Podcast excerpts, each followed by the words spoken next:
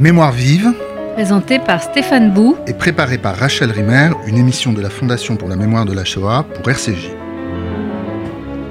Dans son livre sur la photographie, la grande essayiste américaine Suzanne Sontag reprend un texte, devenu à juste titre canonique, dans lequel elle revient sur l'effet produit sur elle de sa découverte des images des camps nazis.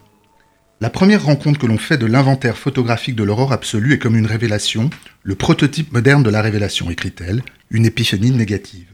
Ce furent pour moi les photographies de Bergen-Belsen et de Dachau que je découvris par hasard chez un libraire de Santa Monica en juillet 1945. Rien de ce que j'ai vu depuis, en photo ou en vrai, ne m'a atteinte de façon aussi aiguë, profonde, instantanée. De fait, il ne me semble pas absurde de diviser ma vie en deux époques, celle qui a précédé et celle qui a suivi le jour où j'ai vu ces photographies, j'avais 12 ans. Bien qu'il me fallut encore plusieurs années avant de pouvoir comprendre complètement leur signification. À quoi bon les avoir vues? Ce n'étaient que des photos, photos d'un événement dont j'avais à peine entendu parler et auquel je ne pouvais rien changer, d'une souffrance que je pouvais à peine imaginer que je ne pouvais en rien soulager. Quand j'ai regardé ces photos, quelque chose s'est brisé, une limite avait été atteinte et qui n'était pas seulement celle de l'horreur, je me sentis irrémédiablement endeuillé, blessé, et une partie de mes sentiments commença à se raidir. Ce fut la fin de quelque chose, ce fut le début des larmes que je n'ai pas cessé de verser. Alors dans ce texte magnifique de Suzanne Sontag, que j'ai voulu lire un peu en, longueur, euh, l'essayiste américaine évoque des images qui ont été prises dans les camps par les Alliés une fois que ceux-ci les eurent découverts. Elles fournissent un témoignage de ce que les Allemands ont laissé derrière eux lorsqu'ils n'ont plus été en mesure d'administrer les camps, comme le rappelle Saul Friedlander. Toutes ces images euh, vous, vous disent ce qu'il s'est passé à la toute fin de la vie de ces camps. Elles exposent les restes que l'on découvre alors. Elles ne font que suggérer ce qui a eu lieu. Il y a eu d'autres images, des photographies prises cette fois quand les nazis étaient encore aux commandes et par les hommes qui y étaient déportés. Autrement dit, des images prises au péril de leur vie et comme on arrache un secret. Alors qui voir, comment les regarder? Ce sont ces photographies qui intéressent Christophe Cognier dans son livre qui vient de paraître au seuil, Éclat, sous-titré Prise de vue clandestine des camps nazis. Alors, bon, bonjour Christophe Cognier, bonjour. merci beaucoup d'être avec nous aujourd'hui pour, pour, parler de ce livre. Et, et la première question, euh, on pourrait évidemment partir de la citation de, Suzanne Sontag, peut-être vous y reviendrez, mais je, voudrais d'abord que, vous nous expliquiez comment vous êtes arrivé à ce livre sur ces photographies, ce travail sur les photographies, après le travail que vous aviez fait vous étiez venu en parler euh, à mémoire vive, c'était pas moi, mais avec quelqu'un d'autre dans cette émission, celui sur les œuvres dessinées et peintes réalisées clandestinement dans les camps. Alors des, œuvres picturales, on pourrait dire, euh, du travail artistique à la prise de vue photographique. Je m'intéresse depuis euh, plus de 15 ans maintenant à la question des images faites par les déportés eux-mêmes, en fait. Donc les images faites de l'intérieur, comme vous avez très bien euh, introduit euh, notre discussion. Et euh, donc j'avais fait un premier travail sur les dessins, les aquarelles, les esquisses faites euh, clandestinement dans les camps. À l'occasion de ce travail, euh, qui a donné lieu à un film qui s'appelait Parce que j'étais peinte, mais d'autres d'autres travaux aussi, quelques articles, j'avais évidemment rencontré une partie de ces photographies clandestines. J'avais même hésité à les intégrer à ma, recherche et j'avais décidé de ne pas le faire. Donc j'avais en coin de, tête, après ce film, l'idée peut-être de faire un, autre travail sur ces, sur ces photographies. Euh, ce qu'a décidé en fait le fait de séparer ce, ces recherches, c'est que pour faire un dessin, on n'est pas obligé d'être là au moment de l'exécution du dessin. C'est-à-dire on peut faire un dessin de mémoire, on peut même faire un dessin euh, parfois sur les récits d'un camarade qui revient d'un camp. Euh, ça, a eu lieu dans, euh, dans, plusieurs situations, dans plusieurs camps, un dessinateur qui prend sur lui de dessiner sur la description que lui fait un camarade d'un événement, d'une exécution ou autre. Alors que pour faire une photographie, il faut être là. On est obligé d'être là pour tenir l'appareil pour faire la photographie. Donc on et, peut. Et ce que montre bien d'ailleurs euh, votre livre, c'est que ce que raconte une photographie, c'est à la fois ce qui est représenté dans l'image, mais les conditions de Exactement. cette prise de vue, c'est-à-dire l'histoire du photographe qui a pris effectivement des risques dans ces conditions pour les prendre, ces photos. Donc, Exactement. Deux histoires, on pourrait dire. Voilà, c'est ça. Et, et, donc, le, le, le... Je, je, me suis rendu compte qu'il y avait quelque chose à faire à ce moment-là. C'est-à-dire en me disant, on prend une photo avec son corps plus qu'avec son regard, en fait, parce que je peux fermer les yeux et quand même prendre une photographie. Et une partie de ces, pho ces, ces, photographies dont je parle ont été faites sans être regardées. en fait par le photographe. Georges Angéli à Burenval fait des photos en planquant l'appareil sur son ventre, entouré de, journal, et il fait les photos juste avec l'inclinaison de son corps en fait. Les célèbres photos de Bircano qui ont été faites par Alberto Herrera, au moins deux d'entre elles vu les, ce qu'on perçoit de, des, cadrages, ont été faites sans être visées. Elles ont été faites soit à bout de bras, soit, soit, soit en cachant l'appareil euh, avec son corps, mais sans doute il n'a pas vu le, le, la prise de vue qu'il effectuait. Donc il y a eu tout un travail à faire et donc j'ai voulu d'abord faire un film sur, ce, sur, ce, sur ces questions parce que je crois que le cinéma est le lieu de l'espace et le lieu du mouvement et le lieu de l'expression des corps et que la sensation corporelle qu'on peut avoir de la photographie, d'une photographie, peut se faire au cinéma. Et puis de ce projet de film a émergé un projet, un projet de livre qui m'a permis de revenir aussi sur toutes les interrogations que, que j'avais accumulées depuis 15 ans sur la question euh, relative aux images et au camp, euh, à l'horreur, euh, de, de, manière plus, plus fondamentale. Et aussi, moi aussi, comme, comme Suzanne Sontag, j'ai eu mon épiphanie, épiphanie, négative en découvrant Nuit et brouillard, comme beaucoup de gens de, de ma génération quand, quand j'étais au collège. Et j'ai, je pourrais dire mot pour mot ce qu'elle écrit, sauf que je, je substituerai aux photographies Nuit et brouillard d'Alain René. Et moi, mon destin de cinéaste a fait que je ne pouvais pas me sentir cinéaste tant que j'avais pas fait un film sur la Shoah et sur ces images, en fait. C'était tout, tout, mon cheminement à moi aussi personnellement. C'est pour ça que, que voilà que, que, je me suis intéressé. J'aurais beaucoup de questions à, votre, à, vous poser sur cette décision que vous mmh. prenez, mais ça, ça, ça, nous sortirait du livre, peut-être on y reviendra. Je voudrais, vous avez cité deux photographes, parce que je voudrais qu'on que, l'auditeur ait l'idée du corpus sur lequel vous travaillez, euh, parce qu'il y, y, y, a une série de photos qui sont euh, imprimées dans le livre. On pourrait dire que je les, ai, je les avais comptées, mais je les ai plus là. Il y a une soixantaine de photos, quelque chose comme ça, dans le livre, et c'est l'histoire de 60 photos que vous racontez. Euh, euh, le livre est divisé en, en deux, en, trois parties, mais en fait en deux parties. Euh, selon moi, évidemment, et vous avez cité Georges Angéli d'un côté et Alberto Herrera de l'autre. Georges Angéli euh, était, à, était à Buchenwald. Il a pris 11 photographies à Buchenwald, que, dont vous racontez l'histoire, et il fait partie de. Buchenwald, c'est un, un, des lieux de l'univers concentrationnaire. Alberto Herrera, c'est un membre du Sonderkommando à Birkenau. Euh, et là, on est dans un. En fait, on est dans un, dans un, dans un autre espace, et d'ailleurs, vous avez fait ça, la, la, la zone, euh, zone de mise à mort. Est-ce que. Euh, comment vous appréhendez le fait de, mettre ensemble des images qui, dont on pourrait vous dire qu'elles appartiennent à des registres assez différents? On a mis beaucoup de temps dans l'histoire. Vous avez parlé de Nuit et Brouillard, parce que Nuit et Brouillard a brouillé la distinction entre l'univers concentrationnaire et l'événement spécifique de l'extermination des Juifs. On a mis. Euh, il y a eu euh, un long travail historiographique pour bien cadrer cette différence. Et effectivement, dans ce livre, c'est quelque chose qui m'a surpris, je dois dire, que euh, vous preniez la décision de mettre ensemble des images euh, dont on pourrait dire qu'elles qu qu renvoient à deux événements différents. Elles renvoient toutes à des événements différents, euh, mais je les mets ensemble pour les distinguer d'autant mieux, il me semble. C'est pour ça qu'il y a plusieurs chapitres dans le livre. Dès le début, dès euh, l'espèce d'introduction que je fais dans le livre, je, signale cette question euh, dont, vous parlez là, euh, euh, et j'en parle. Alors, la question pour moi, c'est en revenant à la question de l'acte photographique, le fait d'être passé d'abord par ce qu'a fait euh, Rudolf César à Darao, euh, les photos de Georges Angéli, comme on a dit, les photos de Johanna Slizowska à, euh, Ravensbrück, nous permettent d'avoir déjà une expérience de ce que c'est que trouver un appareil photo, trouver de la pellicule, cacher l'appareil, faire sortir la, la, pellicule du camp, pour d'une certaine façon mieux appréhender toutes ces questions matérielles euh, qu'ont eu aussi Alberto Herrera et les gens qui l'ont euh, qui l'ont accompagné dans toute cette opération clandestine en fait. Mmh. Et aussi euh, dans l'opération de Bircano, faut pas oublier que les membres du Sonderkommando étaient en lien avec la résistance interne du camp, une résistance qui était polonaise et qui elle relevait aussi de l'univers concentrationnaire.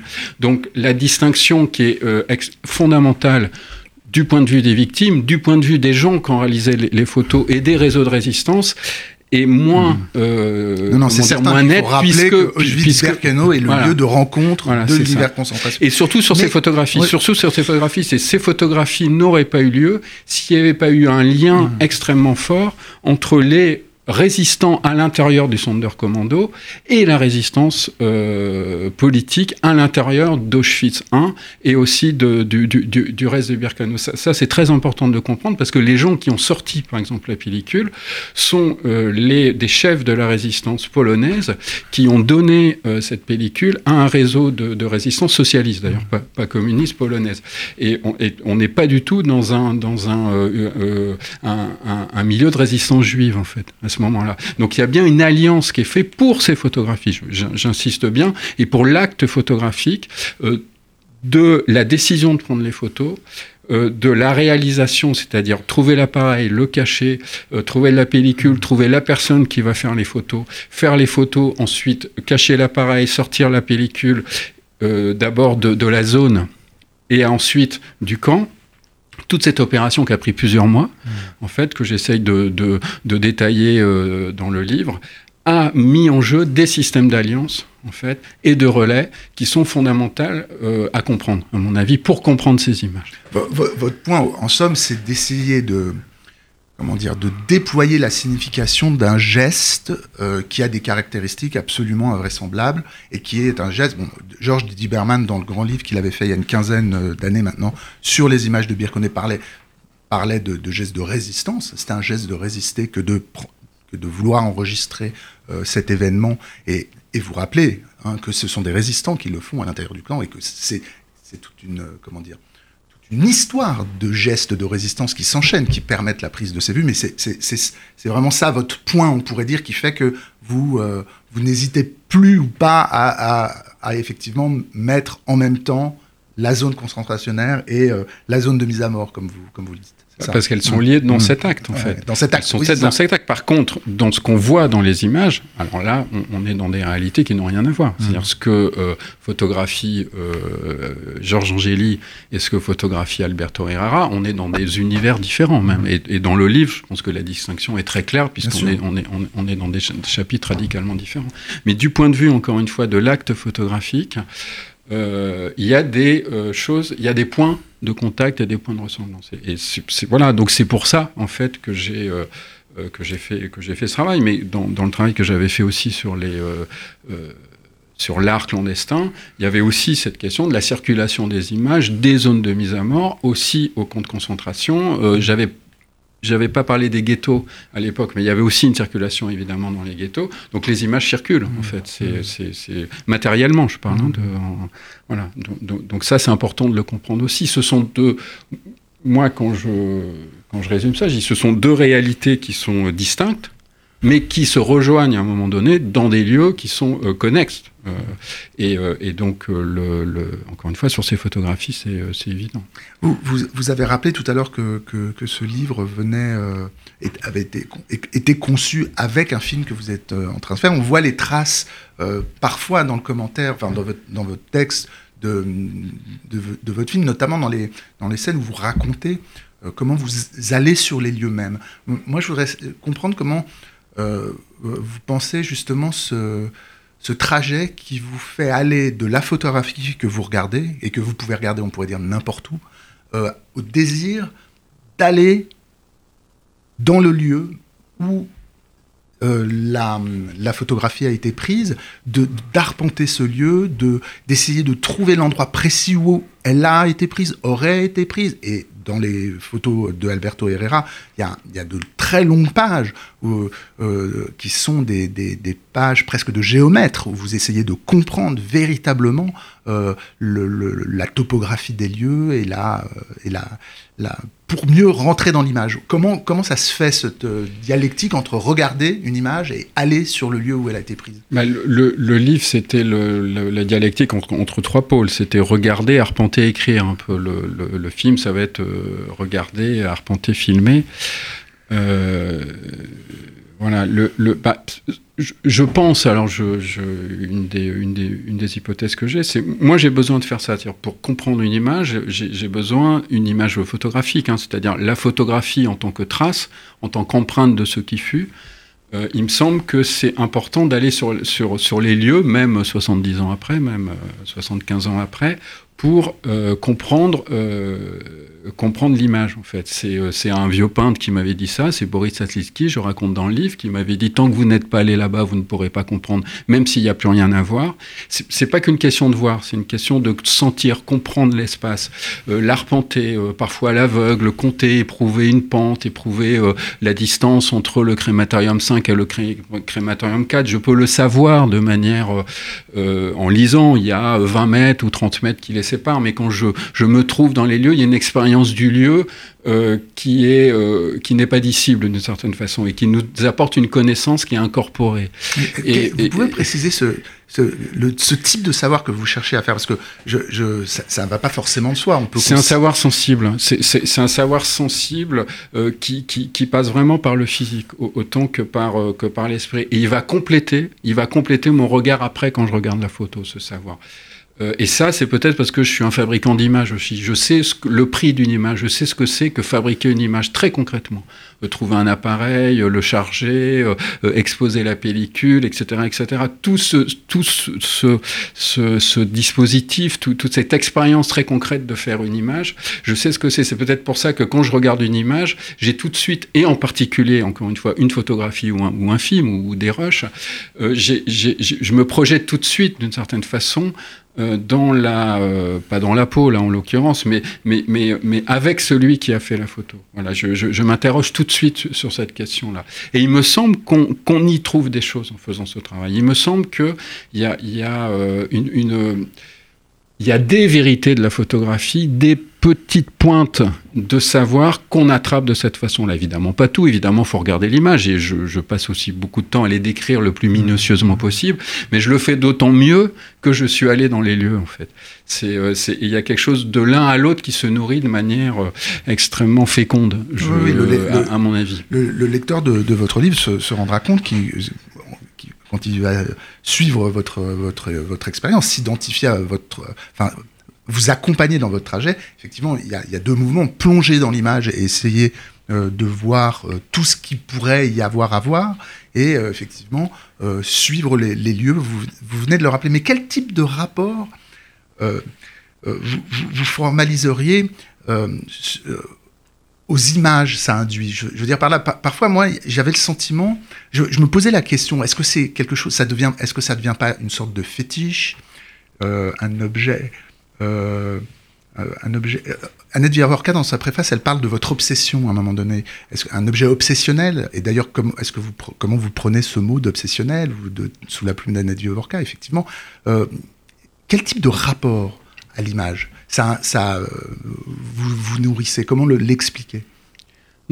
Je, moi, je, je, vais dire les choses autrement. Euh, euh, je considère que ces images n'ont pas été assez regardées, y compris par Georges Didier Huberman, qui en a fait une théorie, mais qui finalement les a pas tant regardées que ça.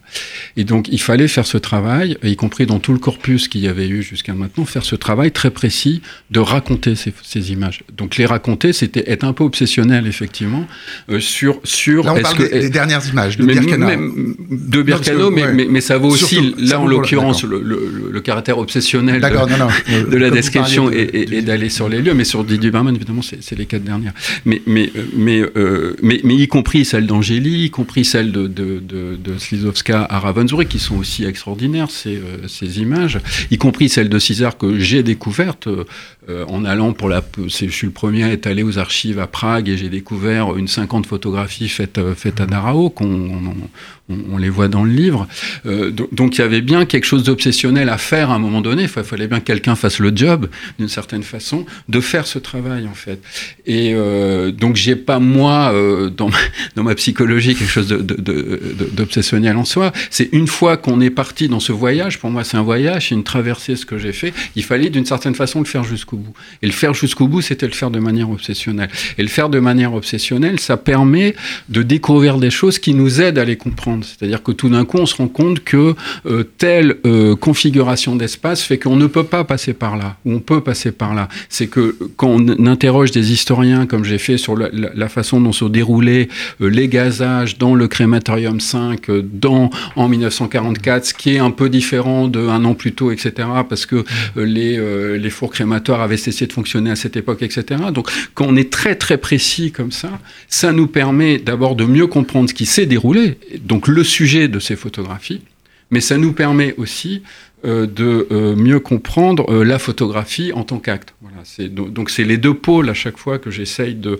de c'est comme deux directions, c'est-à-dire la, photographie va vers ce qui est photographié, vers les sujets, donc vers l'histoire, vers les événements qui a eu lieu, et la photographie va vers le photographe, mmh. vers le regard, vers son acte physique. Et le, le, le, film est toujours sur cette crête entre ces deux versants euh, qui, euh, comme un sillon, disons, qu'on passerait, euh, qui, qui essaierait de réunir ou de passer de l'un à l'autre sans arrêt. Et ce qui réunit dans le livre, c'est l'écriture. Et ce qui réunira dans le film, c'est deux, c'est deux, c'est deux, c'est une crête, hein, parce que des fois on peut tomber de l'un à l'autre. Alors, on peut peut-être juger qu'à un moment je suis un peu trop littéral ou, ou, un peu trop obsessionnel. Je le dis dans le livre d'ailleurs, je dis que c'est un risque, mais il me semble que je préfère ce risque-là au risque de ne pas voir ou de ou ne pas avoir assez regardé, euh, euh, d'avoir raté un événement qui permettrait d'expliquer euh, ce qu'on voit à l'image, etc. là, on parle, on a beaucoup parlé, enfin, vous avez, on a surtout évoqué les images de Birkenau qui sont des images qui sont euh, très connus, très utilisés, qui ont, été, qui ont circulé dans beaucoup de films, dans beaucoup de documentaires, mais aussi dans des films de fiction, qui ont été mentionnés dans des films de fiction. Je, voudrais savoir euh, quelles images. Vous, avez évoqué des images que vous aviez spécifiquement découvertes. Est-ce que vous pouvez me parler de ces images-là? Est-ce que vous pensez qu'il y a des images encore à découvrir? Alors c'est bon, c'est euh, euh, il est il n'est pas impossible qu'il y ait quelque part euh, des images clandestines, alors images photographiques, hein, on mhm. parle, parce que des dessins c'est sûr qu'il y en a qu'on n'a pas vu, mais il n'est pas impossible qu'il y ait des photos. Après la photo c'est quand même les dessins ça se compte en dizaines de milliers, en dizaines de milliers. Alors que là on est dans les dizaines. Là on est en dizaines.